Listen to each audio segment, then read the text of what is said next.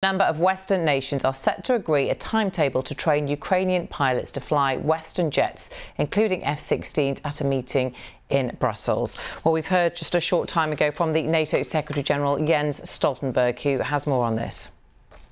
Ukraine has uh, uh, launched a counteroffensive. Uh, what we see is uh, fierce fighting. It's uh, still early days, uh, but we also see that the Ukrainians are uh, making gains and uh, that Ukraine is able to liberate occupied land. This is due to the courage, the bravery, the skills of the Ukrainian soldiers, but it also highlights uh, and demonstrates that uh, the support NATO allies have been giving to Ukraine now for many, many months actually makes a difference uh, on the battlefield as we speak. So one of the main issues uh, we will address is how to sustain and step up uh, the support to Ukraine. While speaking at that NATO meeting, the United States Secretary of Defense Lloyd Austin said the US will support Ukraine for the long haul. The United States is proud to stand alongside some 50 nations of goodwill to provide Ukraine with the training and the equipment to help it succeed on the battlefield. Throughout the Kremlin's vicious war of choice, the Ukrainian forces have shown outstanding bravery and skill. And Ukraine's fight is a marathon and not a sprint. So we will continue to provide Ukraine with the urgent capabilities that it needs to meet this moment, as well as what it needs to keep itself secure for the long term from Russian aggression.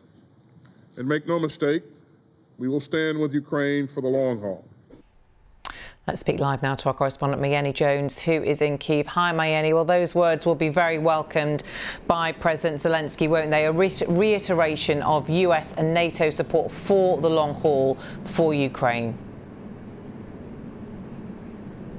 Yeah, absolutely. Many analysts have been saying that this battle will be won by the side that is able to keep fighting for the longest time, to continue to have supplies. And I think those words uh, from NATO will reassure Ukrainians that on that front they will continue to get uh, the support of their allies. Already we've seen uh, this week the US has uh, pledged more security assistance to Ukraine, about $325 million worth of ammunition, of vehicles, uh, and of tanks. Uh, other allies have also pledged their continued support for Ukraine. This is, uh, as the head of Secretary General of NATO said, they're very early days in this counteroffensive, so a lot more support is going to be needed in the coming months uh, if the Ukrainian forces are to succeed in recapturing territory from Russia. They're looking at um, pictures of F-16, something that Ukraine desperately wants, and they're going to be talking about that at today's NATO meeting as well, aren't they?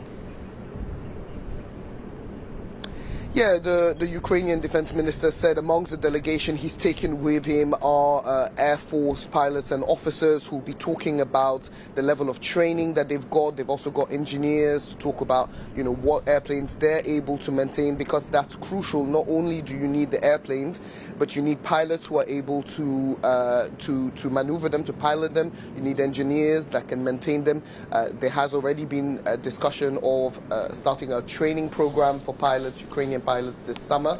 Uh, it does take several years to maneuver, to learn how to maneuver these planes.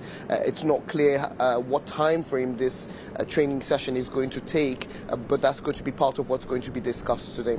And tell us about the fighting overnight. What's the latest from the situation on the ground in Ukraine?